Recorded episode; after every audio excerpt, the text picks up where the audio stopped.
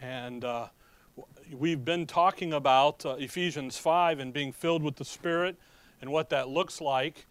And uh, we've been looking through uh, that passage in Ephesians 5 there. First, the individuals, how it looks like for you in verse, verses 19, 20, and 21.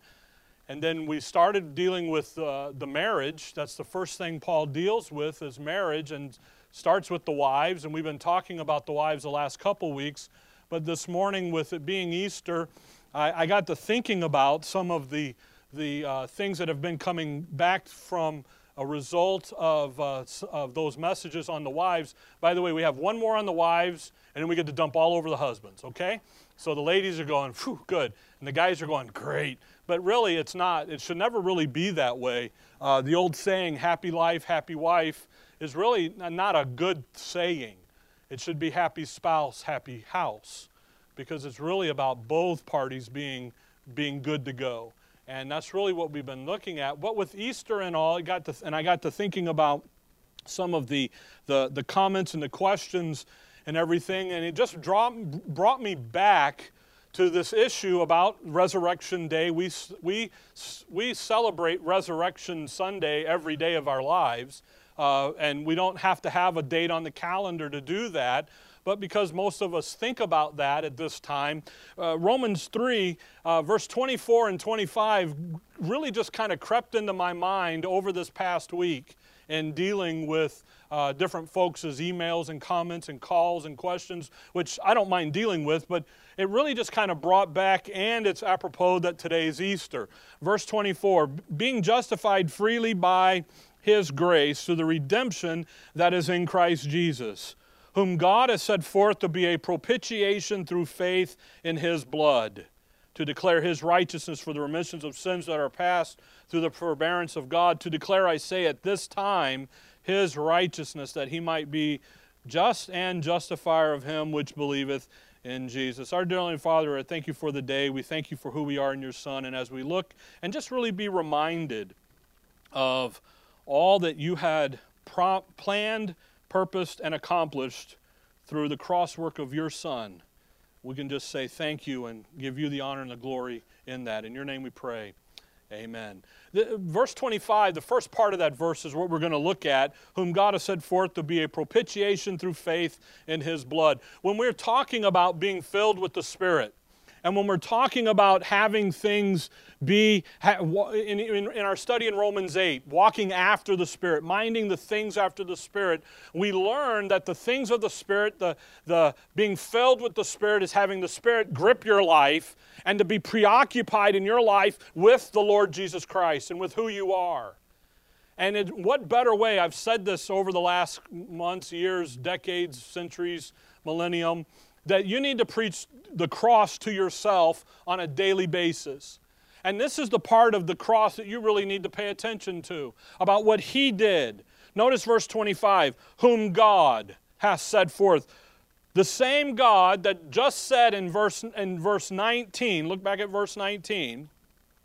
Now we know that the things whatsoever the law saith, it to them who are under the law, that every mouth may be stopped and all the world may become guilty before God. The same God that just said the world's guilty, all of it, all of you, sinners, all are under sin, all are guilty. He's now going to tell us look at what I just did for you, though. You are guilty. Your sentence in the courtroom of the justice hall of God is guilt, eternal damnation, lake of fire, hell, you know, wonderful Easter message, right? right? But that's what you deserved. But he says, What? Look at what I did for you. Whom God set forth, verse 25. I, I love that, set forth. I'm going to show him off. I'm going to put him on display. I'm going to set him up there. He's going to have a place of prominence. Now, come, come, hold on here and come over with me to Galatians 3. I, I think about that. He set forth, he, he set him up. He, God didn't hide Christ, He didn't hide this. He actually made a, a, a world a spectacle out of him. Galatians 3, verse 1 O foolish Galatians, who hath bewitched you that we that ye should not obey the truth, before whose eyes Jesus Christ hath been evidently set forth, crucified among you. Evidently, the evidence. When you come back to Romans 3, what did he do? He took, he took Calvary and he laid in the evidence. Over there in, in Acts 1, he says, By many infallible proofs I've proved to you who I am. He's seen of there's 14 appearances that, that, that the Lord goes through after the resurrection. And he says, hey, there's been no question you can go into a court of law and under the rules of evidentiary hearing and, and authenticity prove the fact that you know what happened? He died, he was buried, and he rose again the third day. And you know what? The court would say, good, it's proven. Evidently, but what? Set forth, put on display. Doesn't hide it. But when he put Christ on display, he did it in a very specific location. He was born of a woman, the Virgin Mary, in a, in a manger with the shepherds out on the field. No wise men yet. They come a couple years later, okay? And that was a, that was a tremendous event in the, in, in the history of Israel. But you know what? The world, they didn't pay attention to it. They didn't even know what was going on. You know what they saw? They just saw the sky was a little brighter that evening because of the, of the what was going on. When the wise men do come to Herod and the chief priests and they say, Hey, where is this Jesus, King of the Jews? They, they're not excited. Oh man, he's over here. Come look. They're like, You go find him and then report back so we can get him. You see, they weren't welcoming to him. That's how his life began. How does his life end? Same way. The Lord is taken, turns himself over into the garden with Judas. They walk him up into Caiaphas, the elder's chief priest, house, and they have a mock trial, not even a real deal. They do it under the color of night, and they're not supposed to. It broke their law. And he finds him guilty. They find him guilty. You know what they found him guilty of? Saying that he was God. You know that? That's what they found him guilty of. Because he kept saying, I'm God. I'm the Son of God. And they, that's blasphemy, can't do that. But they couldn't kill him because they didn't have legal jurisdiction to kill because he hadn't violated any of the laws. So where did they take him? To Herod, to Pilate. Pilate learns he's a Galilean, turns him over there to, to Herod. Herod says, uh uh-uh, uh, dude, he belongs to you and back and forth. And you know what Herod does three times? He's an innocent man, he's a just man. I find no fault with him. Herod had the power to cut him loose, but he didn't. He's chicken. He's a coward. So he set upon him to beat on him a little bit. I've, you know, you think about Herod. Think about a Gentile. If I just beat on him a little bit, maybe it'll pacify the mass. Guess what? It didn't, did it? He beat on him. They're like, no, the Lord, the Lord just sat there and took it, by the way. You read the accounts, he doesn't object at all. He doesn't say, Hey, how dare you touch me? Don't you? He actually, when Pilate says, they say, they say you're the you're the son of God, he goes, So that's right. Did you did, did somebody tell you to say that, or are you just figuring that out right now? He would never. He did it because there's a plan. There's a purpose here. Herod says, I know what I'll do. I'm sorry, Pilate. If I say Herod, I meant Pilate. If I say Pilate, I meant Pilate, okay? Pilate says, I know what I'll do. We got this guy over here called Barabbas, and he's a murderer. He's a, he's a thief. We'll, I'll just say, hey, who do you want? Surely they can't let a murderer go. And what does the Jews do? Let him go. We want Christ crucified will have no king but Caesar. At that moment, by the way, they gave up that political power again. They had been gaining, they let it go again. Notice verse 25 whom God set forth, put him out there on display. The Lord is, Pilate knows it's not going to work. The Roman soldiers have beat him. Over in Psalms, we'll get there eventually here this morning. You didn't have anything to do today, did you? okay. And they take that cat of nine tails and they plow his back, as Psalm says they would. And you know what the Lord did? He just took it. He would wince because of his humanity would hurt. They come over and they take a think about seasoned Roman soldiers. These aren't palace guards fluffing dress and dress blues and all that. So these guys are down in the trenches. They know how to hurt people. They know how to beat them. They've beaten Christ. So much so that he can't even carry his own cross. They got to get a helper out of the crowd to do it.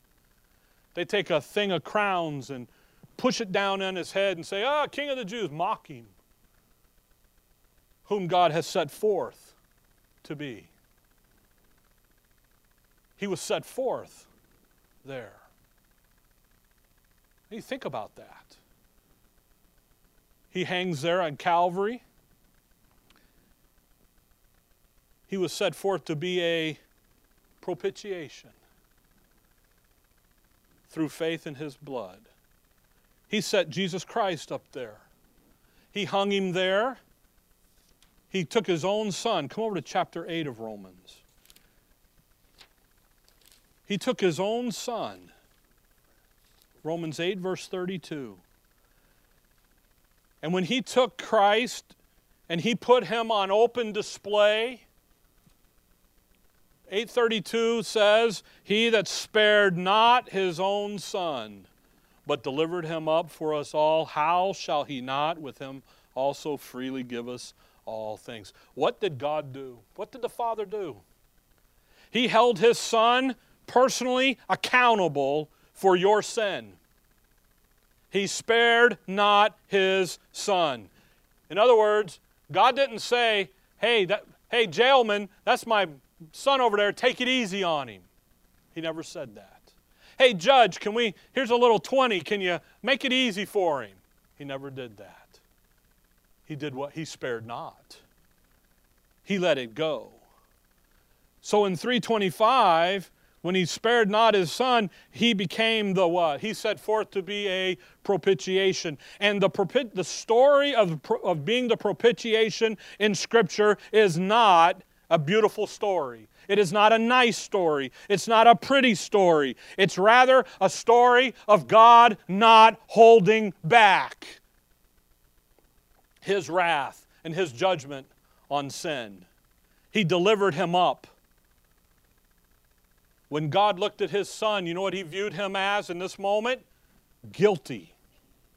The courtroom has been set. God has laid out the scriptures, He's laid out the case against humanity, and the judgment is guilty, guilty, guilty. And the son walks in and says, Your Honor, may I approach the bench? What is their sentence? Death. And he says, I'll take it. Put it on me. Let me come and let me be the sacrifice. I will take care. It.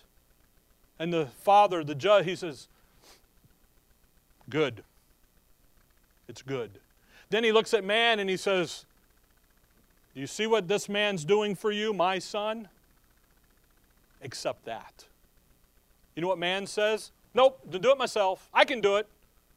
And the father says, You idiot. I just set a provision for you, an escape route, and you're still stuck in yourself. Come over to Hebrews chapter 9. So when you read verse 25, whom God set forth to be a propitiation, that fully satisfying payment, that fully satisfying sacrifice. It's not something to just go, oh, that's a whimsical story, and to run back to the Old Testament and look at all the stuff. No, this is serious business because it's set forth in a situation, in a scenario that in, it involves your soul for eternity. Look at Hebrews chapter 9. Look there at verse 11. I just want to look at that issue this morning, the, that issue of the propitiation. Hebrews 9, verse 11. But Christ being come a high priest of good things, to come by a greater and more perfect tabernacle, not made with hands, that is to say, not of this building. Notice the, the types, the pictures. What is Christ? He's a, he, he is the, the high priest. There is a tabernacle. Verse 12. Neither by the blood of bulls I'm sorry, of goats and calves, but by his own blood he entered in once into the holy place, having obtained eternal redemption for us. Notice what he did. How many times did he go into the holy place? One time. With whose blood?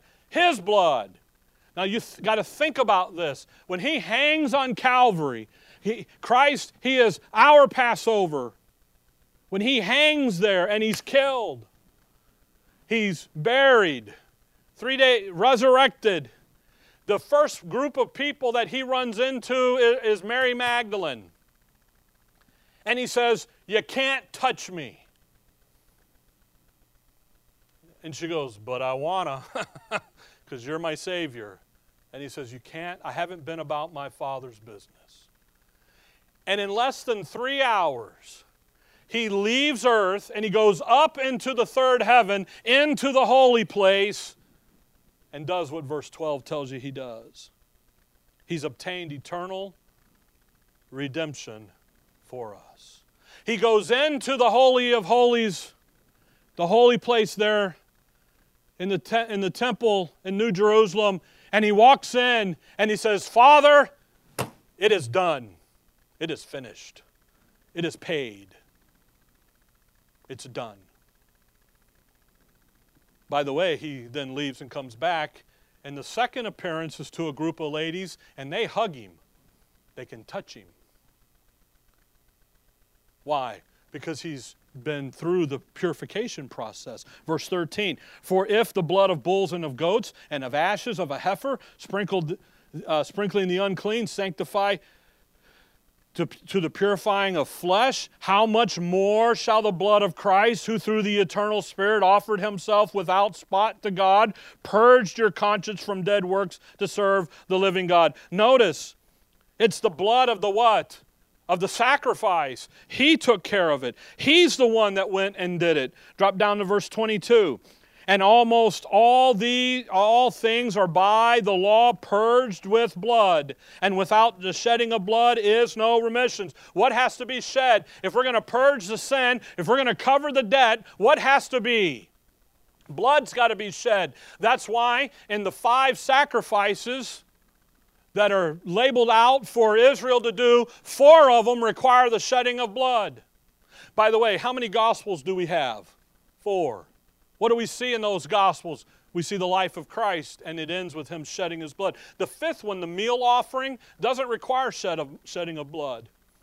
That's Acts, by the way. It correlates to Acts. So he's got to do what? He's got to do, he's got to go shed blood. Verse 25, nor yet that he should offer himself often as the high priest entereth into the holy place every year with the blood of others, for then must he often have suffered since the foundation of the world. But now, once in the end of the world, hath he appeared to put away sin by the sacrifice of himself. Verse 15, quickly. And for this cause, he is the mediator of the New Testament. For what cause? He went and became the sacrifice, and he literally becomes the foundation of the new covenant and he literally becomes for Israel that sacrifice where they can go and have their redemption. Peter's going to say, if we don't get over there, I'm going to tell you, he says, He is out, we have a propitiation over there in Christ. He fully satisfies all of eternal life, our eternal life, Israel's eternal life, hinges upon the truth of his sacrifice that perfect sacrifice, the one that he did once for all. And that's the issue of the propitiation. Come back with me to Isaiah. Propitiation, folks, has everything to do with God who in love did for you and I what we could not do for ourselves. Man will say, Yeah, but I can do it. And there's a hell full of souls that have tried that and would love to give you testimony that it doesn't work. The rich man and Lazarus, rich man goes down there, he's on the torment side. And you know what he says? He begs Abraham, send some back from the dead and tell my brothers, don't come down here. you know what Abraham says? They've got Moses. Let them read Moses. You know why? Because nobody's going to believe a guy that rose from the dead. Because guess who's coming? Jesus Christ, he's going to raise from the dead. And you know what man does? They ignore him, they ridicule him, they reject him. The propitiation, folks, has to do with something that God did. He's the redemptive payment. He is the sole Savior. He didn't need any help to accomplish this. He didn't need any attaboys. He didn't need anything. He just needed to know the plan and the. It, it, the issue of propitiation is a transaction between God the Father and God the Son. You're not involved in it. You're allowed to participate in it by faith. That's critical. That issue, that transaction that carried on between the Father and the Son demonstrates the faithfulness of both. The Father had the plan of redemption. The Son participated. I can, you know, I think about stuff and I get a little goofy and about in my imagination. And I'm sitting here thinking about Proverbs 8 and before the foundation of the world, and the Godhead has their eternal eternity conference, and they're getting together and they're talking about what they're going to go do over here. And, and the Lord says, Well, we're going to do, the Father says, Well, we're going to do this, this, this, and this, and this. And Son, you're going to do this, this, and this. And Spirit, you're going to do this, this, and this. And I can just see the Son sitting there going, Put me in, put me in. Can we go now? Can we go now? Let's do it now. Just the excitement and the eagerness to go and do what the plan of the Father was. And I would think the Spirit's sitting there going, dude, chill out, we'll get there. Because the Spirit's pretty cool. He really is. He's mellow, he's relaxed, he's got to deal with you on a daily basis. So he's got to be. he's chill. He really is. And the spirit, the son's like, no, let's go, let's go, let's go, let's put me in, put me in, put me. I've been reading Mark. I'm, I mean, you get exhausted reading 16 chapters of Mark. Just on, go, go. He's like energized, you know, bouncing off the wall. The transaction here between the Father and the Son. The Son comes in to do what the Father would do, and he delights in it. And he does what the Father wants done, regardless of what is to be done. Isaiah 53, great chapter about the Calvary and the cross work.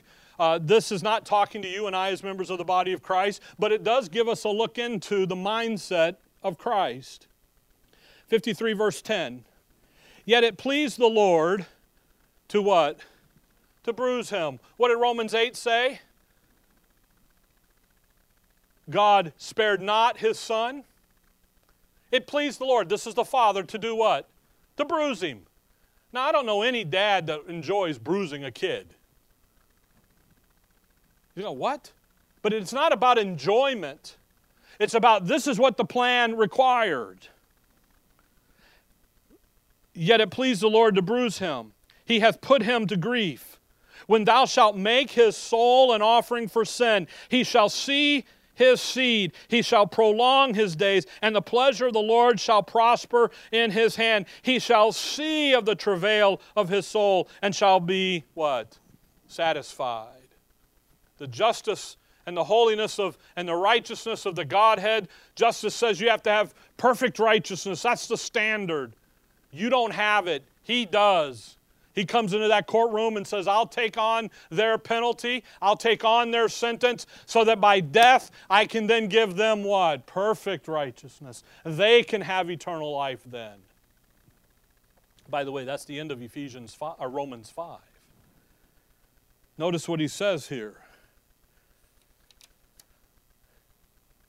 Verse 10 Yet it pleased the Lord to bruise him.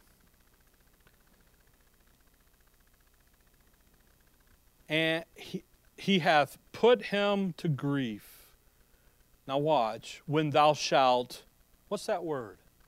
make his soul an offering for sin. That is the doctrine of imputation, if you need a theological word this morning. This is where he, the transformation literally happens, where 2 Corinthians 5, he says he was made to be sin. It's going to happen right here. It's the Father offering the Son to himself, by the way, for sin. He shall prolong his, he shall see his seed. He's, when he says he shall see his seed, he's talking about the Father seeing his Son. And what's happening in the transaction here? It, he's going to see, verse 11, of the travail of his soul. He's going to see how he suffered. The Father's going to watch it and happen. And the Father's going to let it happen and let it be because it needs to be. It has to be. Then he says, and shall be satisfied. That all satisfying sacrifice that was offered for you and I, for our sins. He bore our sacrifice, folks.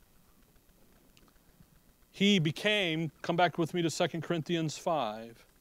Hold on to Isaiah 10, 53 or just get back there to it. 2 Corinthians 5. Notice how Paul says this. I'm sorry, 1 Corinthians 5. Um, first mistake this morning. Actually, the first mistake this morning was parking the Corvette. you work on that. 1 Corinthians 5. Look at verse 7. By the way, after service this morning, I think we're going to have a fundraiser, and uh, I think I can beat that Camaro that's sitting out there, okay? Anyway, 1 Corinthians 5. Look at verse 7. Oh, there's two Camaros sitting out there. I'm sorry. Well, I'll take one of you. I'll take you both on, okay? Yeah. 1 Corinthians 5, verse 7. Purge out therefore the old leaven, that ye may be a new lump, as ye are unleavened. For even Christ, our Passover, is sacrificed for us. Boy, isn't that amazing? Isn't that wonderful? He's going to go through the details and the plans to be our propitiation. And you know what Christ says? He's our Passover. Paul says he's our sacrifice. Come over to Ephesians 5. I, you, if you think about this, folks, I tell you what, life gets sweeter and sweeter by the day. And the struggles that we have in life, whether it's married or family or job or just going to the grocery store and trying to pick out which cookie to buy, the problems of life seem nothing when you think about what Christ did for you and I, did for all of humanity.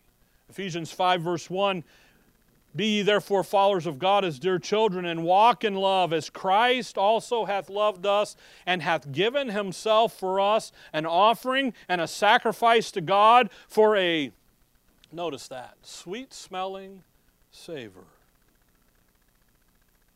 Why is that?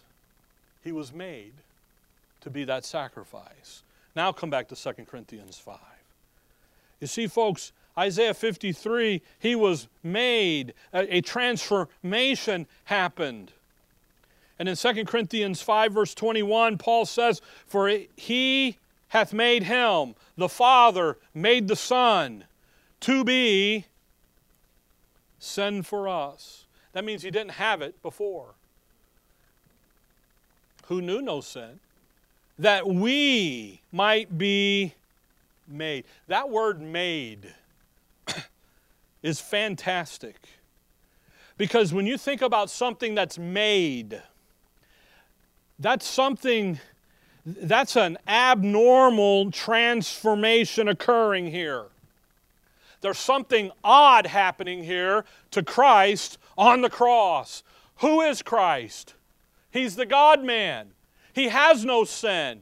Yet what would happen? What did the Father cause to happen to him? He called him, caused him to be sin. He caused him to be that sacrifice, yes, but something happened in Christ that was abnormal. And that's that issue of being made to be sin. And he did it for us. That's wonderful. He took on our humanity. And in the resurrection, you know what he made? A new humanity. That transformation, uh, come back to, to Isaiah 53. That transformation is what takes place in those three hours of darkness, where the Lord is there and he's suffering and he is going through the, the, the battle on the cross, as it's called. You're in Isaiah 53. Go back to 50, Isaiah 50. In verse 8, he says, He is near that justifieth me. Who will contend with me? Let us stand together. Who is mine adversary? Let him come near to me. And Paul, or the, the Lord there is talking about the adversary that starts in the Garden of Eden. And that enmity that's put there, and that there's a there's evil now, there's an adversary. And that battle for good versus evil, if you will, right versus wrong, truth versus lie, culminates at Calvary in those three hours of darkness. And in that moment is where Isaiah 53, verse 10 Yet it pleased the Lord to bruise him, to make him, to see his soul suffer. It pleased the Father to do that because he has the plan. He has something going on because no mortal man could do this. Only the Son could do this. You go back up to verse 3 he is despised. That's talking about the Son. And rejected of men, a man of sorrows and acquainted with grief. And we hid, as it were, our faces from him. He was despised, and we esteemed him not. He's marred physically. And you know what? They rejected him. He was an object of hate. He was an object of rejection. Verse 10 He hath put him to grief when thou makest his soul. I don't know if you've ever thought about the Lord having a soul, but he does. The very nature, the identity.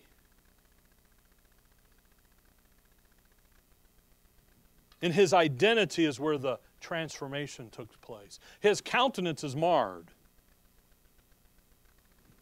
Verse 11 He shall see his soul travail. He sees the, the sacrifice of Calvary. Go back up to verse 4. Surely he hath borne our griefs he had and carried our sorrows, yet we did esteem him stricken, smitten of God, and afflicted. But he was wounded for our transgressions. Now, real quick, contextual, the hour, the he, the we, this is all Israel. This is but look at what he did. What we learned through Paul and the revelation given to the apostle Paul is that when he did this, he was doing it now for all men. Here's very specific, okay?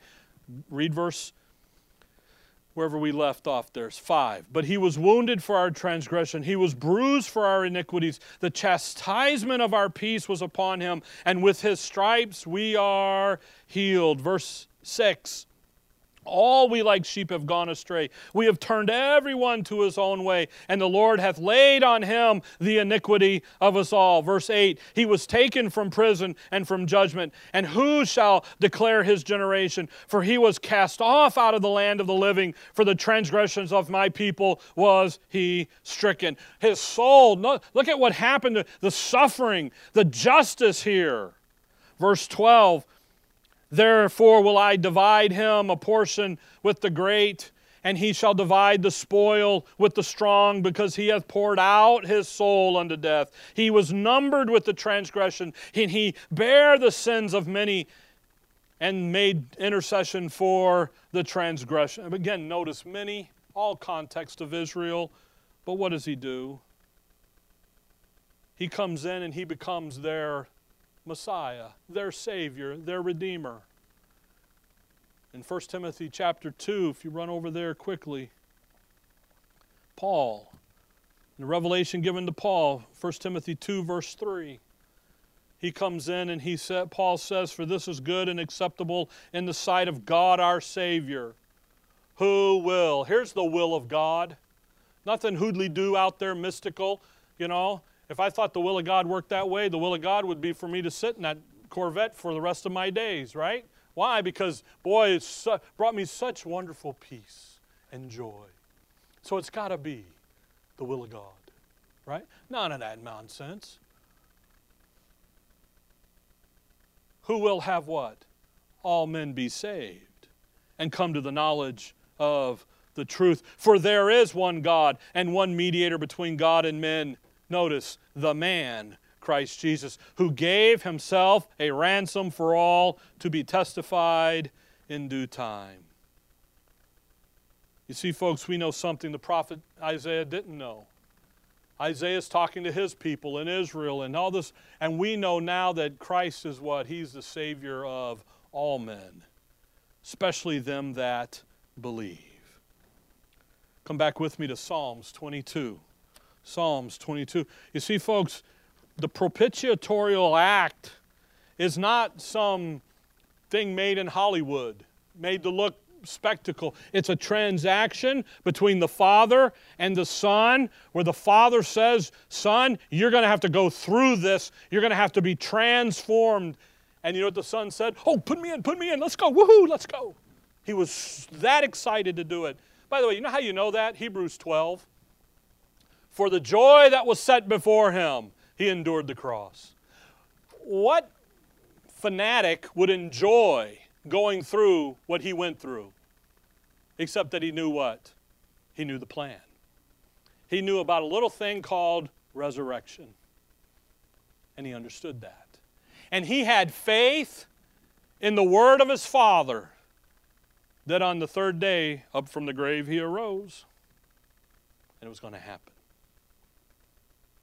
And the father had faith in his son to do the plan, to work the plan. Psalms 22, great passage here. Think about his soul. Verse 20 Deliver my soul from the sword, my darling from the power of the dog. I, I look at that, I go, darling from, my darling from the power of the dog my soul. Come over to Psalms 35. You know, the verses just start flowing on this stuff, folks. Look at Psalms 35. Look at verse 17. Lord, how long will thou look on? Rescue my soul from their destructions, my darling from the lion. When he says, deliver my darling, he's talking about his soul. That's what he's talking about. Come over to Psalm 69. Psalm 69. Psalm 69, verse 1 Save me, O God, for the waters are come in unto my soul. I sink in the deep mire where there is no standing. I am come into the deep waters where the floods overflow me. You know, he is describing what death is doing to his soul. When people die, and they die in sin, it isn't absent from the body and present with the Lord. It's like they are drowning, and the flood comes in, and we're in a deep mire. Drop down to verse 18. Draw nigh unto my soul and redeem it. Deliver me because of my. He, you know what he's crying here is my father, my God, we're going to go back to Psalms 22. He says, Hey, what? Look at what's happening here. 22 1, what does he say? My God, my God, why hast thou forsaken me? Why art thou so, so far from helping me and from the words of my roaring? Psalm 69 3 there, he's screaming, he's crying out. He's, hey, look at what's happening here to me. Because he's describing what death does to the soul of the lost. Because he's been transformed, he's experiencing it, he's becoming the propitiation. And he says, Why are you rejecting me? Why are you so far from me? Why are you forsaking me? And he remembers, Oh, verse 3 But thou art holy O thou that inhabitest the praise. You know, Habakkuk says over there, he's can't, holy eyes can't look upon sin. Verse 2 Oh my God, I cry in the daytime, but thou hearest not, and in the night season, and am not silent. No response. Now, think about this. For three and a half years, God the Father and God the Son have been in complete communion one with another. The Son learning from the Father, the Father teaching the Son, all of this, and now the, the heavens are silent.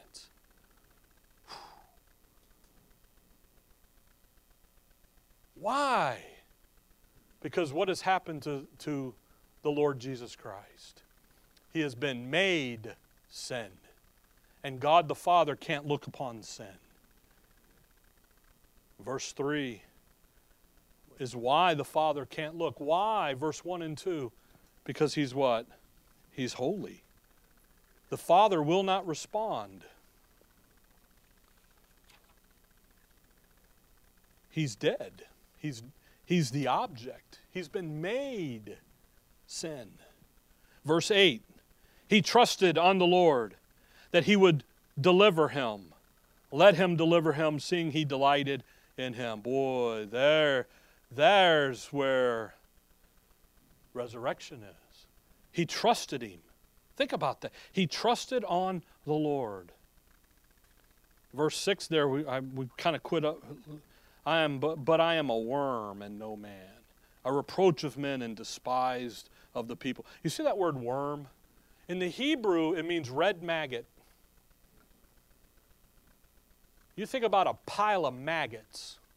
You ever gone by a dead, dead animal on the side of the road and it's all bloated up and you pop it and ooh, me chills thinking about it.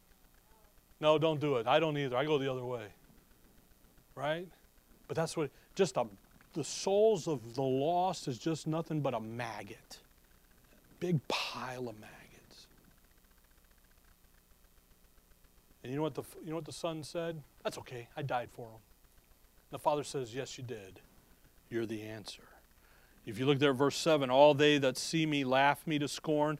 They shoot out of the lip. They shake the head, saying, He trusted on the Lord that he would deliver him. Let him deliver him, seeing he delighted in him. But, that, but thou art he that took me out of the womb. Thou didst make me hope when I was upon my mother's breast. I was cast upon thee from the womb. Thou art my God from my mother's belly. Notice the response. And this is all in the mind there. Verse 11 Be not far from me, for trouble is near, for there is none to help. No help. The Father's nowhere. He trusted on the Father. That's what verse 8 said. That's what they're mocking him with. You trusted the Lord, said the Lord was delivering you. The, where is he? You say that. Where did he go? He ain't here. He must take. You know, I think about Elijah with the Baal guys. What's he on vacation? You know, shoot him another email. Send him a text. That's what they're doing to the Lord here. Drop down to verse 19. But be not thou far from me, O Lord, O my strength. Haste thee to help me. Deliver my soul from the sword, my darling from the power of the dog. The transaction between the Father and the Son has been made. Where the, where the Son has been made to be sin, he's been made the object. He's been made the propitiation. And he's done the deed. He's followed through. And when they go, come back to Matthew 28.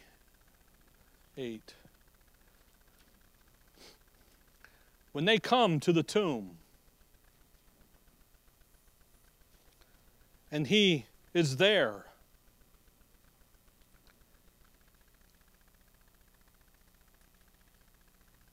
When Jesus Christ cries, I am a worm, back there in Psalms 22, and he says, The dogs are all about me. The, Gentile, the Gentiles are the dogs. Calvary is there. You've got the leadership of the nation of Israel. You've got Rome, the Gentiles. And they're all mocking him, ridiculing him. If you're the king, come on down. You say who you, you know, you can just hear him. And he doesn't. He looks up and he says, It is finished. It's all done. Seven times the Lord speaks to fulfill Scripture. And when it is done, he bowed his head and he gave up his ghost. And the Roman centurion that comes around to break the legs and to get them to die on off so that they can get the, get the bodies down for the festivals and everything, he comes to the Lord, and guess what? He's already dead. So he's got to stick him with the sword in the side. By the way, to fulfill Scripture. But his comment at the end of verse 54 of chapter 27 says, Truly this was the Son of God. You see, the Roman soldiers, they knew what death looked like. They knew what it looked like for someone to die. And when they watched Christ die, they knew something was different. That this was no ordinary human. Because as Christ hangs there, his head is erect. You know what the two thieves look like? He wasn't. He doesn't bow his head until the very end. That's an oddity, by the way. They know that. And you know what they know? This something's different about this guy. Because death doesn't look like Matthew 28, the ladies come. In the, in the end of the Sabbath, as it began to dawn toward the first day of the week, came Mary Magdalene and the other Mary to see the sepulchre. You read the other accounts, and they're worried about how to roll the stone back, and they're having a great conversation. And behold, there was a great earthquake, for the angel of the Lord descended from heaven and came and rolled back the stone from the door and sat upon it, and his countenance was likened uh, was light, lightning, and his raiment white as snow. and the, for the fear of the keepers did shake and became as dead men. By the way, when the soldiers pass out, they go later and they give an account and they got to lie, okay? The reason they passed out was because the angels showed up. So if you ever think you saw an angel, you would, you'd pass out dead, like dead. I mean, you won't die, you'd faint. Okay, so if you ever hear someone said, "Oh, my angel more sitting right over here," eh, no, it ain't, because even these hardened guys, it laid them out. Anyway, verse five, and the angel answered and said unto the women, "Fear not ye, for I know that ye seek Jesus which was crucified. He is not here, for he is risen, as he said. Come see the place where the Lord lay." Now come over to 1 Corinthians 15. You see, when he said that, they rolled the stone back not so that Christ could get out, because he went right up through the, the rooftop. They rolled the stone out so that they could do what? Go in and see where he laid. Why? Because he ain't here. He's gone. He's risen. And you read 1 Corinthians 15, the end of this chapter, verse 54 So when this corruption shall put on incorruption, and this mortal shall have put on immortality, then shall be brought to pass the saying that it is written Isaiah 25 Death is swallowed up in victory. Isn't that fantastic? You and I, one day, we're going to get a new body. We're going to get raptured out of here. And you know what's going to happen? That will be said of you and I. That's who Paul's talking in context. But who is he talking about? Calvary. O death, where is thy sting? O grave, where is thy victory? The sting of death is sin, the strength of sin is the law. But thanks be to God, which giveth us the victory through our Lord Jesus Christ. Boy, where's our victory? It's in Him. Why, though? Because of verse 26, the last enemy that shall be destroyed is death. And what did he do in his resurrection? He destroyed death. Now look at verse 58. Therefore, my beloved brethren, be ye steadfast, unmovable. Boy, it, wouldn't it be great to be steadfast and unmovable? And instead of tossed to and fro by every wind of nonsense that comes along. But how do we be this? Always abounding in the work of the Lord, for as much as ye know that your labor is not in vain, where? In the Lord. You, boy, what a tremendous, folks, resurrection, Easter Sunday. We, that's why I say we celebrate it every day. Because if he doesn't resurrect, then we don't have anything to say and be steadfast, unmovable, always abounding in the work of the Lord. It all hinges on his resurrection. It all hinges on the propitiatorial act of the Savior. That agreement between the Father and the Son to go do something and then to turn and allow humanity to participate based upon humanity's volition. Never override it, never make them do it, but rather say, here's what life looks like, here's what death looks like. You choose. Choose life. You know, it's a wonderful morning. It's a wonderful time. You're thinking about Christ, you're thinking about resurrection, and yet I hope you will be there. I hope you have trusted in Christ. Again, we're not talking about religion, we're not talking about walking the aisle, we're just talking about faith. In Romans 3:25, whom God has set forth to be a propitiation through faith in his blood. The Father had faith in the shed blood of his son. Guess where we're supposed to have it? Same place. If you're here this morning and you've never thought about salvation, never thought about this, just coming along because it's Easter Sunday, you need to think about where your soul's going to spend eternity. It's that critical, it's that important to know for sure where you're going to spend eternity. And it's simple it's just trusting the finished work of Calvary, it's just trusting in the death, burial, and resurrection of Christ and that His activity, His payment, took care of it all. And boy, if you trust that, heaven sing, angels sing, heaven shout, earth moves, spiritually speaking, okay? And if you're here this morning and you are saved, don't get too far from Calvary. Because even when you're dealing with the details of life, no matter what they are, it all hinges at Calvary. That's a great thing. It's good to be reminded of that because lately it's just gotten dirty and rotten and stinky. Life, I'm talking about. But you know what? Life in Christ. The spirit of life in Christ Jesus hath what? Set me free.